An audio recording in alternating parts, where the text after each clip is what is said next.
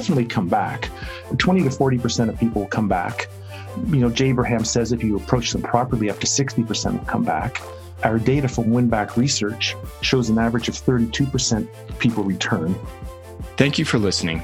This is Brett Trainer, your host for Hardwired for Growth, a podcast where we strive to help entrepreneurs and business owners not only grow their businesses, but scale them. We do this by having conversations with industry experts and the entrepreneurs who have successfully scaled their own businesses. Statistics show that only 5% of all startups ever achieve annual revenue of a million dollars, and less than 1% reach 10 million. Our mission is to help more than double the number of companies that reach each of those thresholds. The voice you heard a moment ago is that of Dan Pfister. Dan is the founder and CEO of Strategic Winback. Strategic Winback is an innovative company that is focused on one specific problem winning back lost customers. As you've heard me say in the past, there are riches in the niches. Dan recognized a problem that was not being addressed. He researched and launched a company to solve what seems to be a relatively simple problem, but yet the vast majority of companies, both large and small, are not addressing. His solution is applicable to organizations of any size. The advantage for startups and small businesses, they can incorporate win-back programs in their overall go-to-market process very quickly. Questions we answer today are the value and the impact of win-back on profitable growth, and hint, it's not marginal. How just a 2% improvement in customer attrition could reduce your overall expenses by up to 10%. How to implement the four step win back program in your own business, plus much, much more. Now, on to the intro.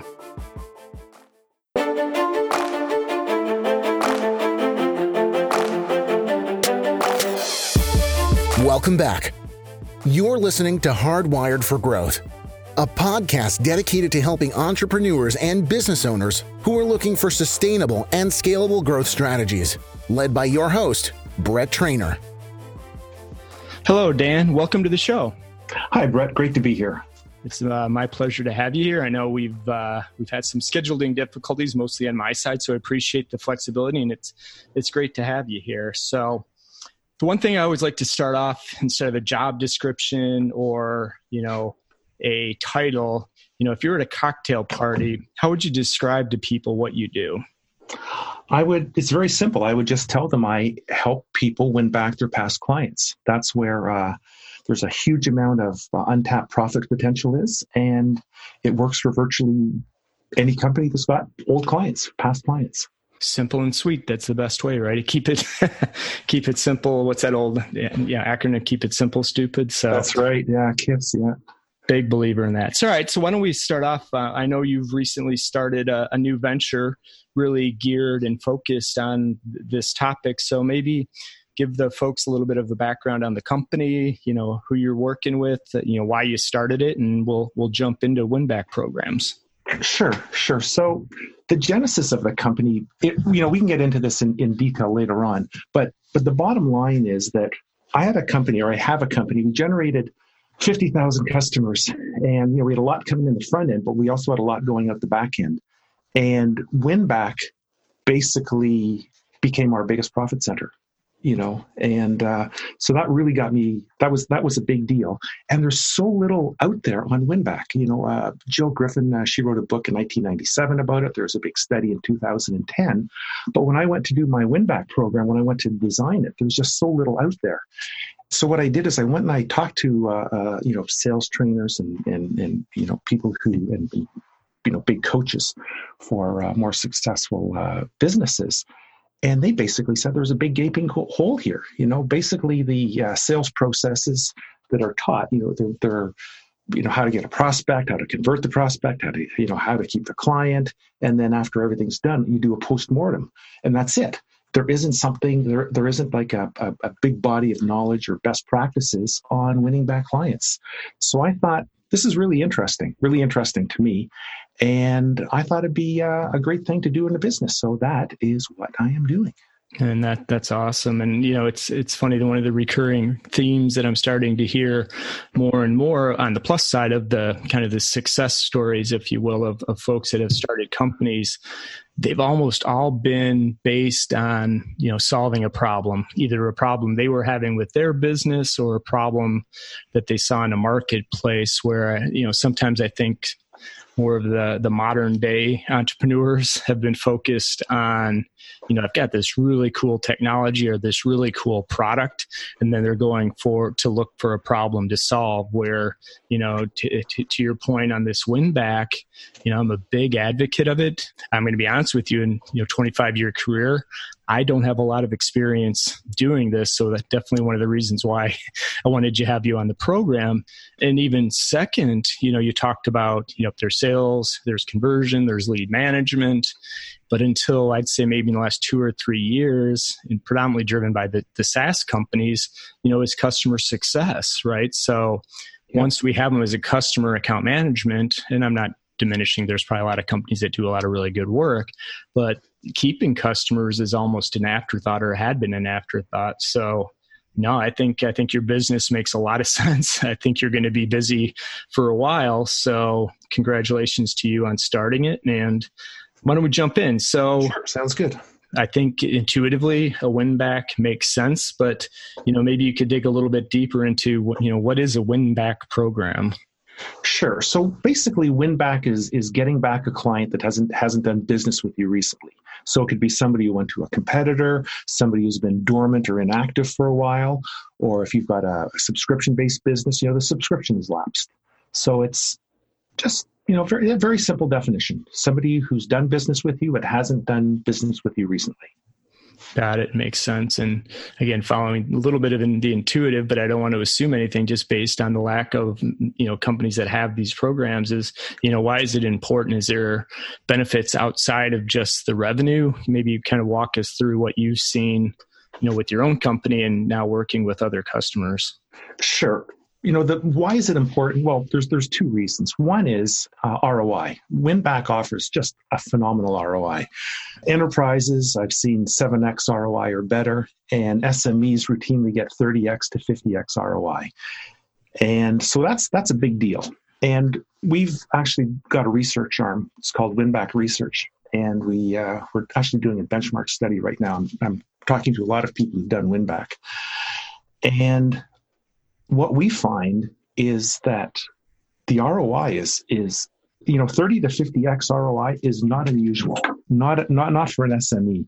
Uh, we haven't talked to many enterprise clients, but you know if you're you know if your listeners want to learn more about uh, the enterprise side, there's a a great article in the March 2016 Harvard Business Review on a, on a massive uh, win back campaign for an enterprise. Fascinating. Um, you said 30 to 50x ROI, right?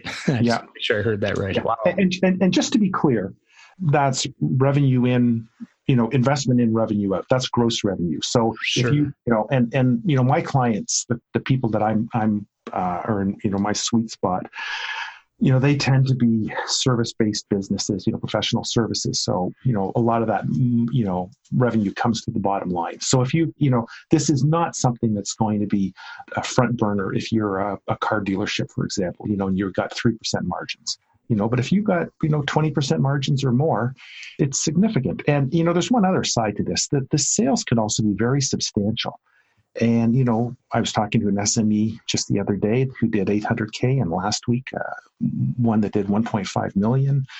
And, you know, their sales managers winning awards because they do win back campaigns. You know, when you add, you know, the, the regular biz dev and you add this on top, you know, we, we there's uh, one person I was talking to a couple weeks ago, and she won the award for a company for the uh, for the country, and she was she's a small she's a small uh, she's in a small office and they're beating out the uh, offices in new york and, and, and, and la so it's a big deal. Yeah. and we'll get into how how fast this can happen too in a, in a few minutes i'm sure.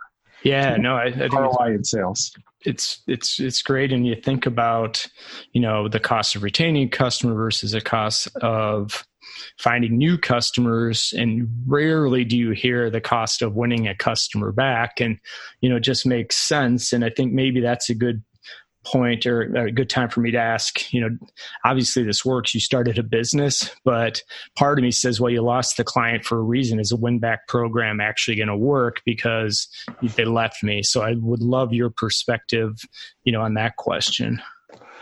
They'll definitely come back. 20 to 40% of people come back you know, Jay Abraham says if you approach them properly, up to 60% will come back. Our data from Winback Research shows an average of 32% people return. And the reason they'll come back is that a lot of people didn't leave because you did something terrible. A competitor may have lured them away, and you know the grass is always greener on the oh, other yeah. side. So they go and they try out that new company, and it turns out that all those promises really, you know, really the grass really wasn't that greener on the other side. Or perhaps you've got, you know, you you've got all your uh, ducks lined up in a row now, and you didn't so much maybe two two or three years ago. So you got these legacy clients that don't know you know that who you could service much better than you could have like three or four years ago some people they just need a change you know and uh, uh, you find often in in uh, subscription based companies where people stop and if you wait three or four months a lot of people will come back. And it's just that you know they just they just need a break or need a change. So and even if if somebody leaves because of like a customer service issue or something like that you know we talk to a lot of uh, uh, heads of sales and they say that these things are are you know surprisingly easy to smooth over if you you know do a proper outreach and uh, you can't do it right away right you have to wait a period of time you know we're dealing with people here and there's sure. you know, there's if there's hard feelings perhaps it'll take some time and also sometimes it's just like one rep. They didn't just like one rep. So, uh, you know, often what you'll see is you'll put a different rep on the account and that'll open things right back up again with a fresh start. So there's all kinds of reasons why people will come back. Yeah, and it makes sense. I'm just thinking from my own experience. I had one recently where I basically was saying, you know, I'm going to put this on hold. I'm not using it right now. And it'd been very easy for that business to say, okay, we appreciate thanks for your business. But they said, hey, can we just jump on a quick call? I'd really like to understand, you know, what you're doing, how you're not, why, and maybe there's some other ways you could leverage this that you're not thinking about. Long story short, you know, that 45 minute call later, you know, I'm now have them working on three projects for me. So, uh, and I know that's not a win back, but I would have been a candidate for the, it was almost a win back just before I left, if that makes sense. Yeah, yeah, definitely. Definitely. You know, I'm just kind of curious, you know, how you discovered the, the win back program. Was there a, one a tipping point that within your own business that you just realized hey you know we've got a lot of ex customers. Is there something we can do to get them back? What was your uh, the genesis for you to discover the win back programs? Well you know so many people don't go after don't want to go after their their former clients because it's emotionally tough. And that's that's that's where i was. So you know years ago we had this great client. We just, you know, starting off, and it was a big mutual fund company, and uh, they were worth six figures a year for us. And we had them for four years, and the contract came up in year five, and they passed. And it was a financial hit to us, but but you know, psychologically, it's a real kick in the gut. Right. You know, we gave them great service. You know, we had a, a, great product. You know, where did we go wrong? You know, and I and I took it personally. I actually took it as a personal failing, and I had zero interest in in uh, trying to win these people back. So. I had like it, it didn't even occur to me that I could I could go back to them even even a few months down the road, and you know fast forward a few years and it's 2010 and I'm at a conference in Orlando, and I get some one-on-one time with Chet Holmes. And Chet Holmes was a hero of mine. Uh, he, uh, you know, he doubled the sales of at least a couple of Warren Buffett's companies, and uh, he gave me three pieces of advice. Uh, one was how, on how to grow my sales. One was about the opportunity with uh, past clients, and the other one was about my health. That's kind of funny, not funny, but sad. But yeah, I mean, why is why is Chet Holmes telling me about health? Well, it turned out I didn't know it at the time, but he had leukemia. Oh, yeah. And so uh, he died a few years after that. I think he died in 2012. He's only 55, and man, he's wow. just such a generous, wonderful man. Anyway, so after Chet told me, uh, you know, gave me ideas on how to grow my grow my business, uh, my partners and I, we spent three months. We were just all over that, but we ignored his advice on winning back customers. And you know, so you'd think that you know one of the world's top sales experts tells you there's an opportunity here, you do it. But you know, right. I, I didn't. I, I, I, it was there was it was still like you know I jumped on that stove and I I hit a I hit a hot element and I wasn't going to go back there. So anyway, what happened was around 2016, I was watching this video with Chet and Jay Abraham. And Jay Abraham is a big is a big proponent of of win back, but it's just like one of a million things he does, and he just right. big detail. And I just thought, I thought, you know, why not do this? Why not try it? So what we did is we did a, a small campaign and we generated 50k in eight days. And it wasn't a ton of money, but it showed me that that you know that people will come back. And after that, I was hooked. So that's the genesis of it. So so here it is, 2016. Uh, it works. We do a, a follow up campaign based on work I did with uh, Glenn Livingston. He's a he did uh, uh, surveying for uh, Fortune 100 uh, companies, and what he did is he he had like something like 12 products in a row uh, that were all winners, and it was all based on a survey methodology. So I incorporated that into it. Anyway, blah blah blah we became very successful with WinBack. We created a great process. It took a long time because there wasn't much out there, right? So we had to right. learn a lot of that stuff. And, and so a lot of what I've learned, I've put into our process.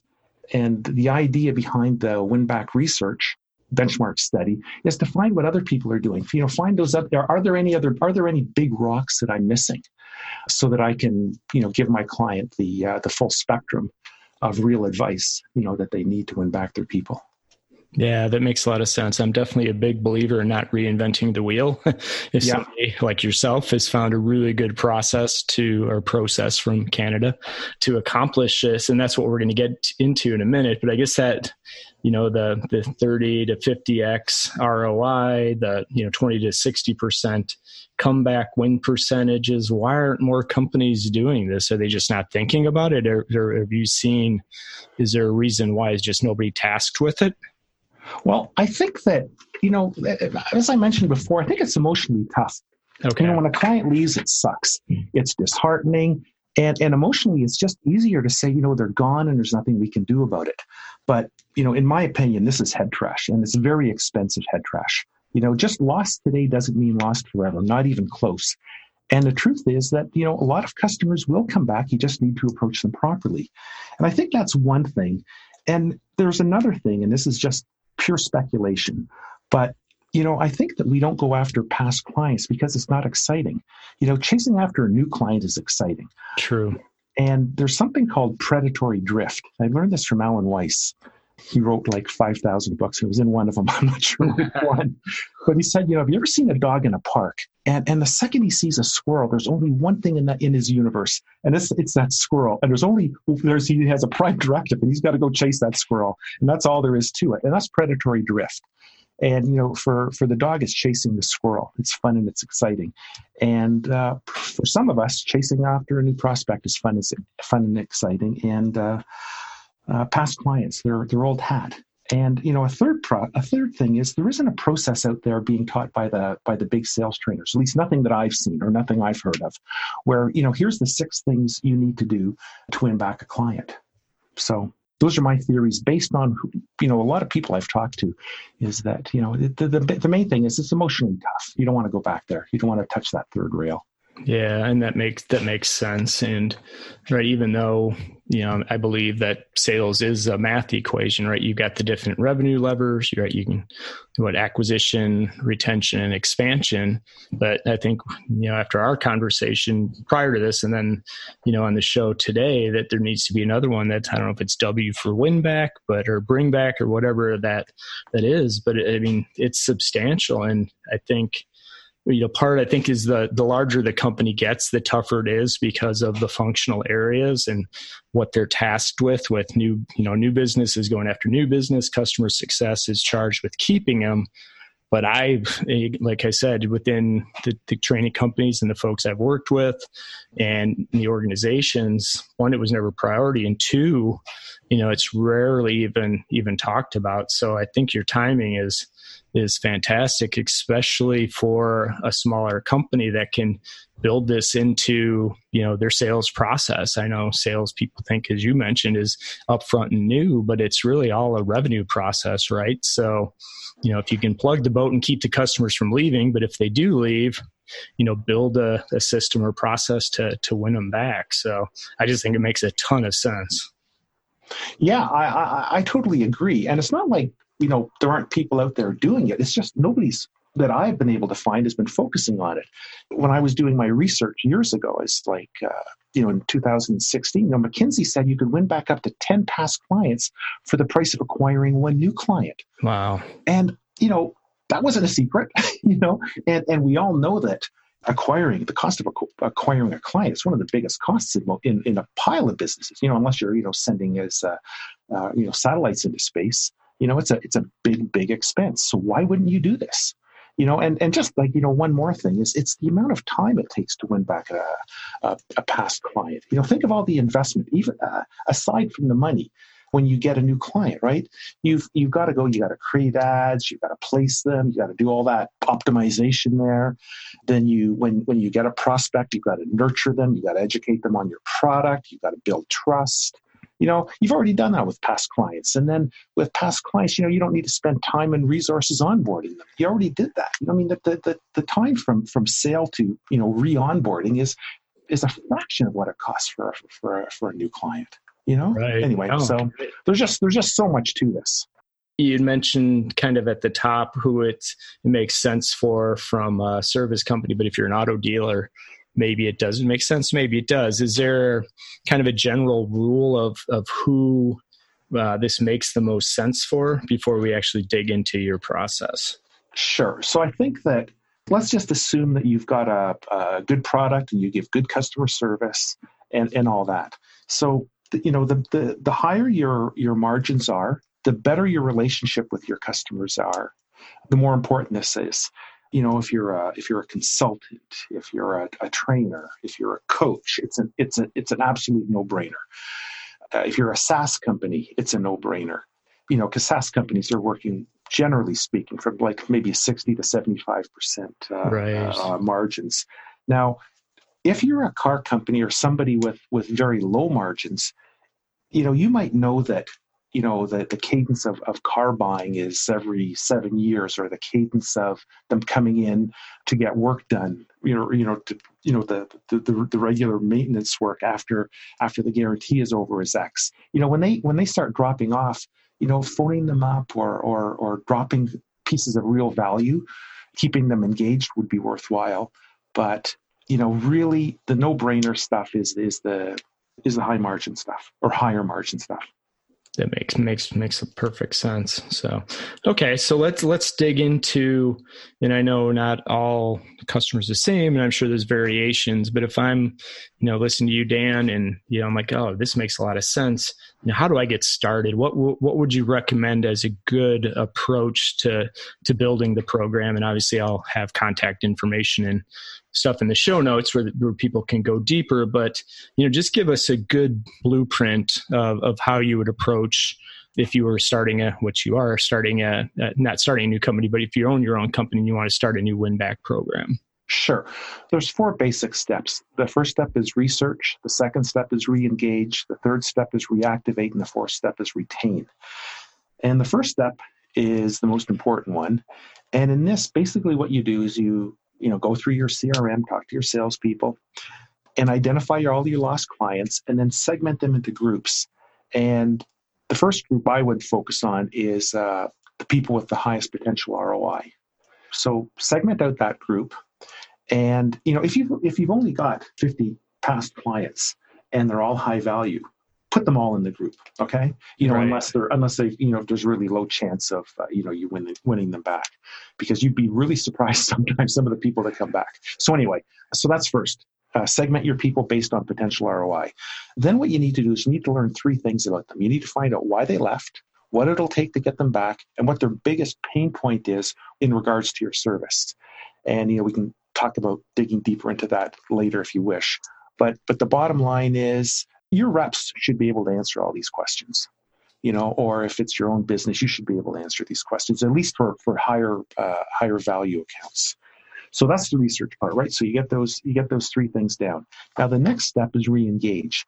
And you know obviously the key to re-engagement is having a par- powerful message you know something that really piques your prospect's interest.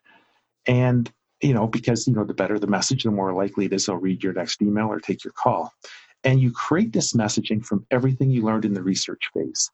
You know, so if there was, uh, if you knew why they left, you would address that. If uh, if you've created a special offer to bring them back, you would talk about that. You know, all that kind of stuff. Okay. And, and what we find is that the more you stack this in the initial email, the better. So if there's five reasons for them to re-engage, five strong reasons, you know maybe your service offering is is better uh, with regards to a specific pain point. You know you've you've you, you know you've, you've made your service better whatever. Stacking all of those things in the first email is a big deal. It kind of sets the stage. And then when you start leave, when you start phoning and leaving voicemail you can make specific ones about each each each thing. So basically you do the research then your re-engagement uses what you had in the research or what you uh, got together in the research and then the next thing is the actual reactivation. And this is where you start selling. And this is where you start asking for a sales conversation. Now you can actually ask for the sales conversation, you know, in the very first outreach. But if your if your prospect, uh, you know, requires uh, significant warming up, if they've been away for a while, or if, if you broke up on bad terms, you know, you might need to uh, re, to extend the the re-engagement phase and maybe deliver a bunch of value based on their their biggest pain point that your that your service uh, handles. The next step is the retain part. So you run your you've run your campaign, and you know a certain number of people have come back.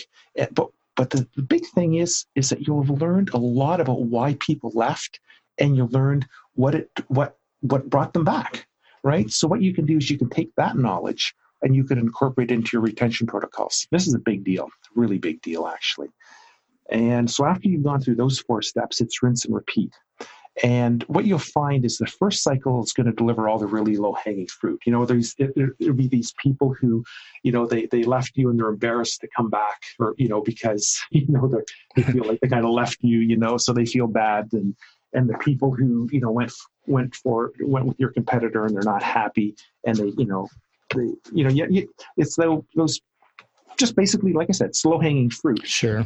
So, so now it's time to do it all over again. But what you do is you want to use everything that you've learned in the first in the uh, in the first thing, right? You're to have emails that one email that worked better than another. You're to have one voicemail that got got more conversations than another. You know, there's to be something. You know, you'll you'll ask people, you know, what decided, what made you decide to come back, and that'll be a, a whole nother thing. You know, might be something you never expected. Like one of the things you you didn't believe was a, a you know a big point so that's the the rinse and repeat. I can go into more details into why you should rinse and repeat or the benefits, or we could just drive on.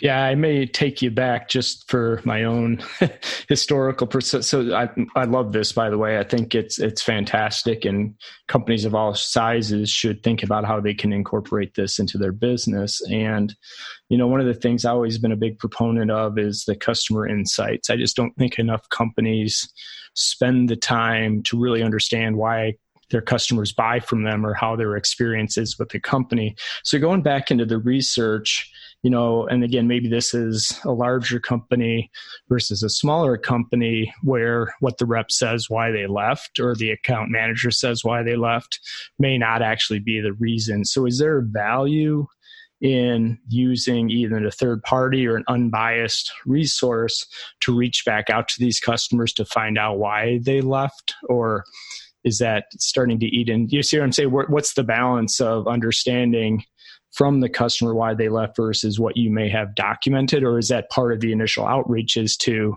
get that feedback well you get your initial feedback from the rep right I right. mean, the rep and the and the and the customer service manager, customer service people, you know, you should be able to get a pretty good picture.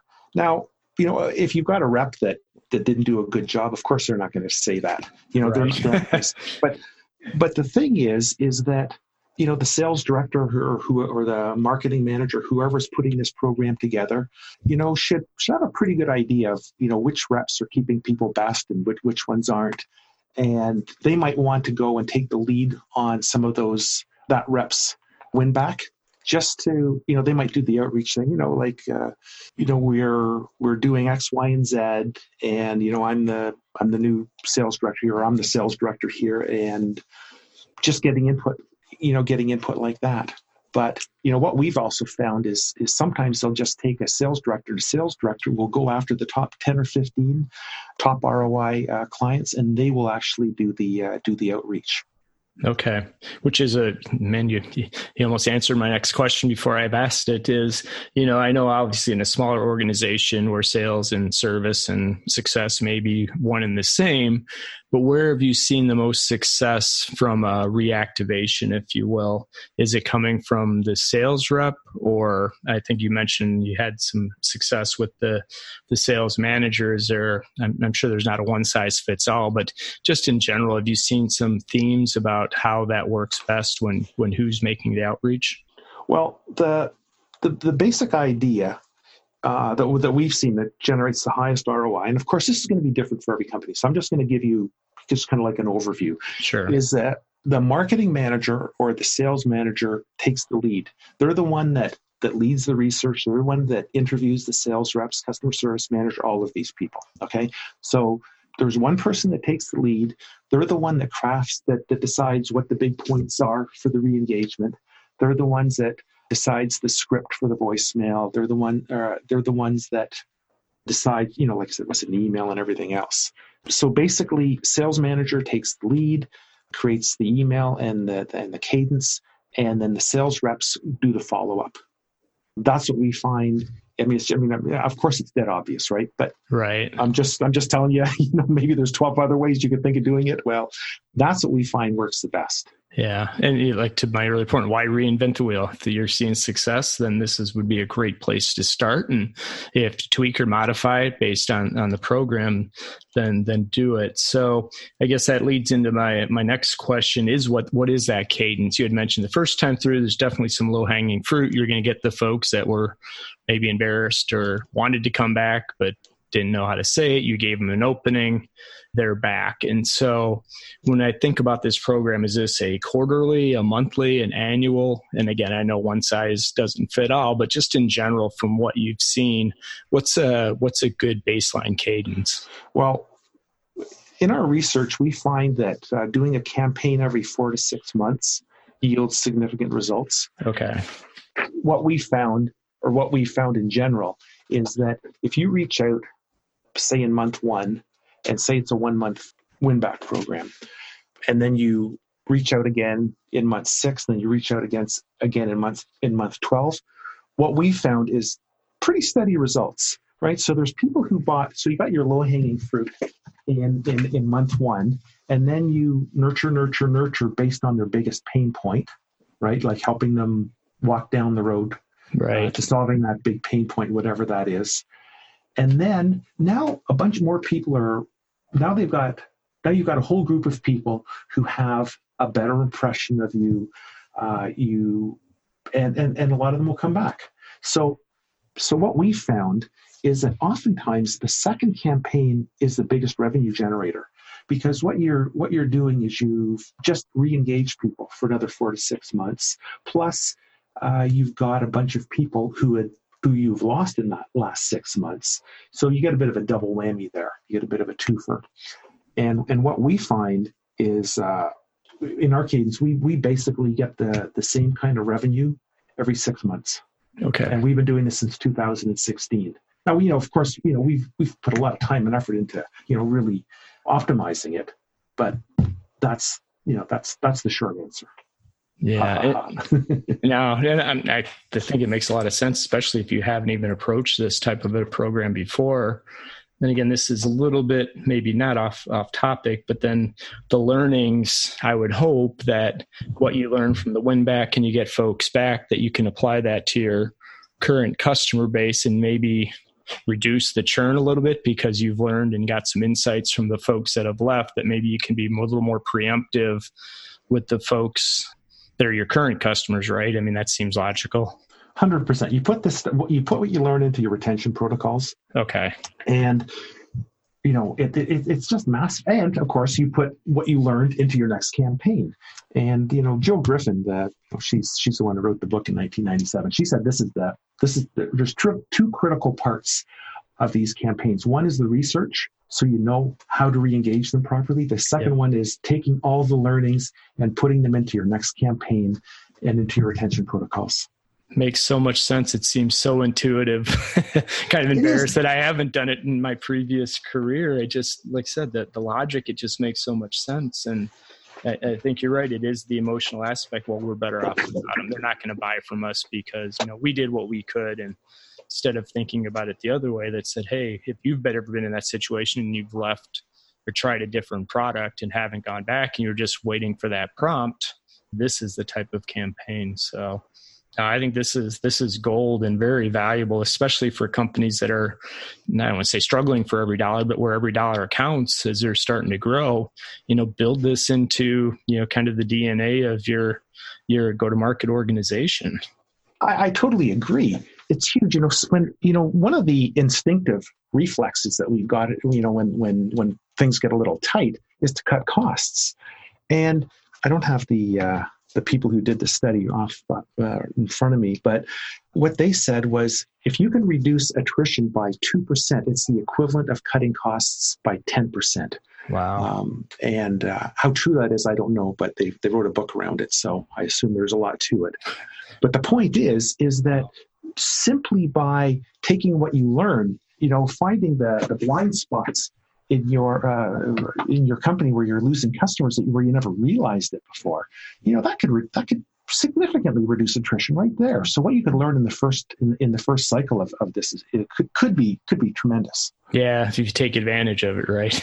Yeah, yeah. With all of it, no, I love this. I mean, I I think it's a gap in kind of what what I've been thinking about with you know the kind of the customer insights up front right? You you learn why they're buying you incorporate that into the selling process and your engagement with marketing. They go through the onboarding process what they liked and what they didn't like. And you know from a success standpoint are we doing enough outreach? Are they using the product enough? You know are they engaged with the product? And then when they fall off you know that's where the the information loop tends to fall off as well. But if you do a reactivation campaign, you know, to me, it's a perfect way to close that loop. And if you're feeding it back to the other organizations, then that could be really powerful. Oh, it's it really is. And just think of it. How many companies, even after they get a client, do they does somebody follow up and say, Why did you choose to buy from us? You know, we right. put 14 things in front of you. Why did you choose to buy from us? And it's the same thing.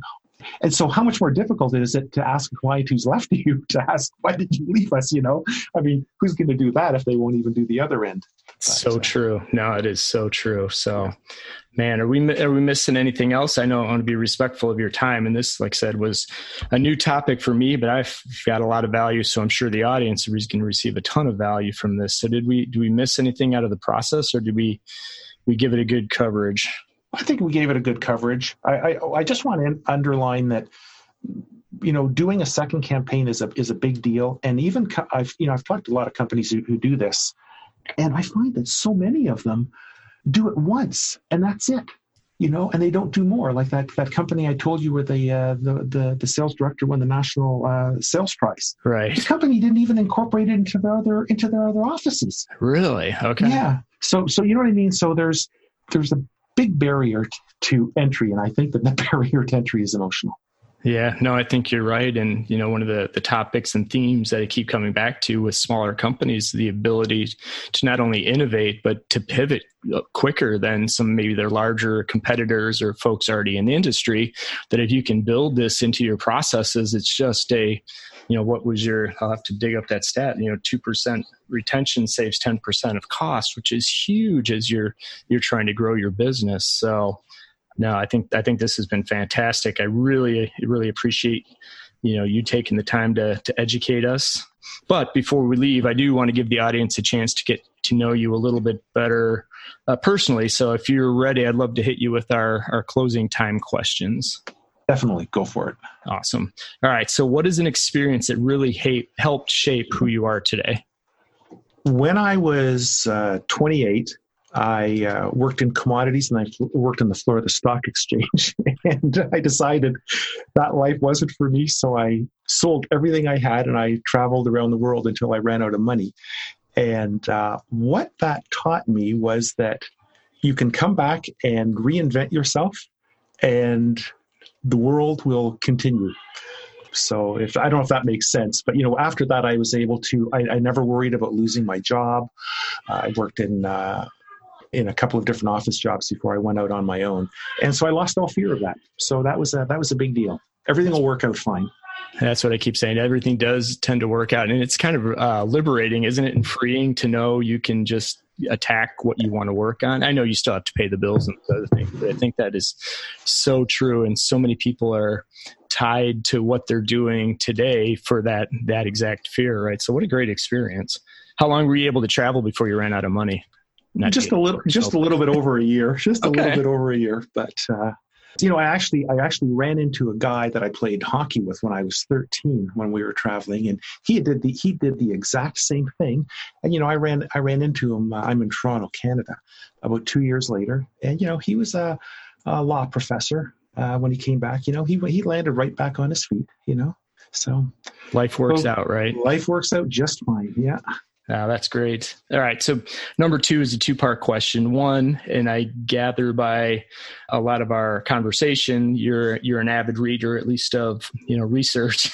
you know, what's what's one of your favorite books? It either could be something you've read recently or one of your all time favorites. And then I'm going to ask you uh, something else that you would highly recommend. Sure. I think that the uh, the number one book for me is Seven Habits of Highly Effective People. So while you're yawning about my choice, I just want to defend it and say that there's there's principles in life that you know where they, they put you on the right path.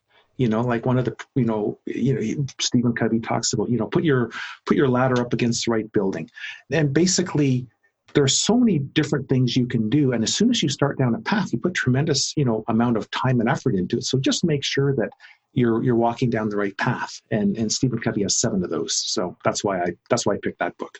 Not yawning. I love that book. So oh, okay, great. so good. All right. So pivoting off that a little bit, you know, what's one thing either professionally or personally that you'd highly recommend to the audience? Meditate. I know that sounds. Uh, uh, I, I would have never said that before, but I heard Tim Ferriss and Ray Dalio and other people like that talk about. They do the same type of meditation I do, and uh, it got rid of my uh, insomnia, got rid of my headaches. It's helped me a lot.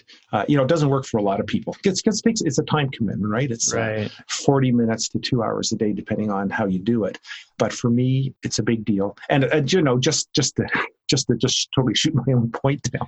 All my all of my friends who I suggest to do this type of meditation, I'm the only one who still does it. So when I saw Ray Dalio, you know, I think he's a is he still the the the the, the biggest fund manager? Anyway, whatever. He uh, and Tim Ferriss, you know, so so they gave me yeah. hope that uh, that. Uh, no, I don't think you're alone. value. I consume a lot of podcasts, you know, both the personal and you know business and, and, and professional and that it's definitely one of the the themes is the the meditate and they said even as little as you know five to ten minutes a day if you can just find a way to clear your head and and, and focus there's going to be some advantage and you might be a little more extreme with the the 40 to 40 minutes to two hours. But yeah, I think you'd find a lot of highly successful people that would validate your um, your recommendation. Yep. Yep. And, and, you know, like just just one thing about this that, that that's really kind of key is that you get when your when your mind is clear, a bunch of ideas come to you that that wouldn't normally come to you. You know, Edison called it sitting for ideas. You know, and when your mind is clear, there's all kinds of obvious stuff that just smacks you across the face. Uh, a friend of mine actually created a strip bond market based on uh, an, an insight he got from meditating. You know, and that made him I don't know how many millions, but a pile. So there you go there's your ROI. there's your ROI. exactly.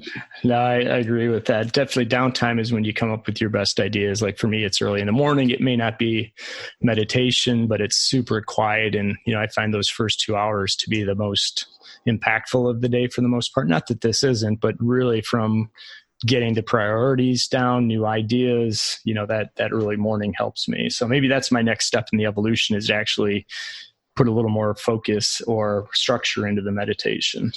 Yep. Yep. All right, it's on my bucket list now. So and then, last but not least, you know, the what we call last call. If you could only have one more beverage, you know, think of it as your last meal. What would it be? It would be a Leffe. A what? Leffe. Uh, uh, it's right? uh, it, it's uh, it's uh, it's a Belgian beer.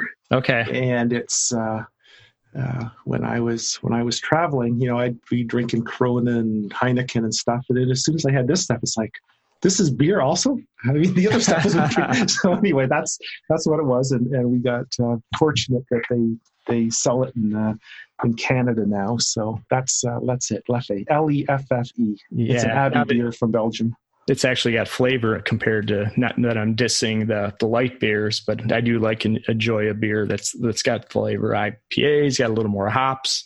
Yeah, if you can gonna have it, enjoy it. Oh, that's yeah, fantastic. Exactly. Awesome. Well, Dan, I really, really appreciate your time today. I think this was super valuable. And if anyone's interested in learning more about you and the work that you're doing and the research that you're doing, where what's the best place for uh, people to find you? If they can go to strategicwinback.com, you'll find a, a case study there that, that gives a nice simple cadence. And there's also a calculator there. And basically, it's an ROI calculator, an ROI winback calculator and sales calculator, and it's very simple. So it'll give you a good idea if uh, if WinBack is for you. You asked that question earlier. I should have mentioned the calculator okay. then. And I'll make sure to add that in the show notes so people can click to to find a link to it. So perfect. Great. Thank perfect. you. Awesome. Well, appreciate your time. Keep us posted on how the research is going, and you know, hopefully, a lot of the folks listening today are going to incorporate win-back programs into to their organization, and you know, enjoy some of that increased ROI. I hope so. I hope so. All right, Dan. Appreciate it. Have a great rest of your day. Great. Thank you so much, Brett. Appreciate you having me on. No problem. Take care. Bye bye. You've been listening to Hardwired for Growth. To ensure that you never miss an episode, subscribe to the show in your favorite podcast player or visit bretttrainor.com. That's B R E T T, followed by his last name, T R A I N O R.com. Thank you so much for listening. Until next time.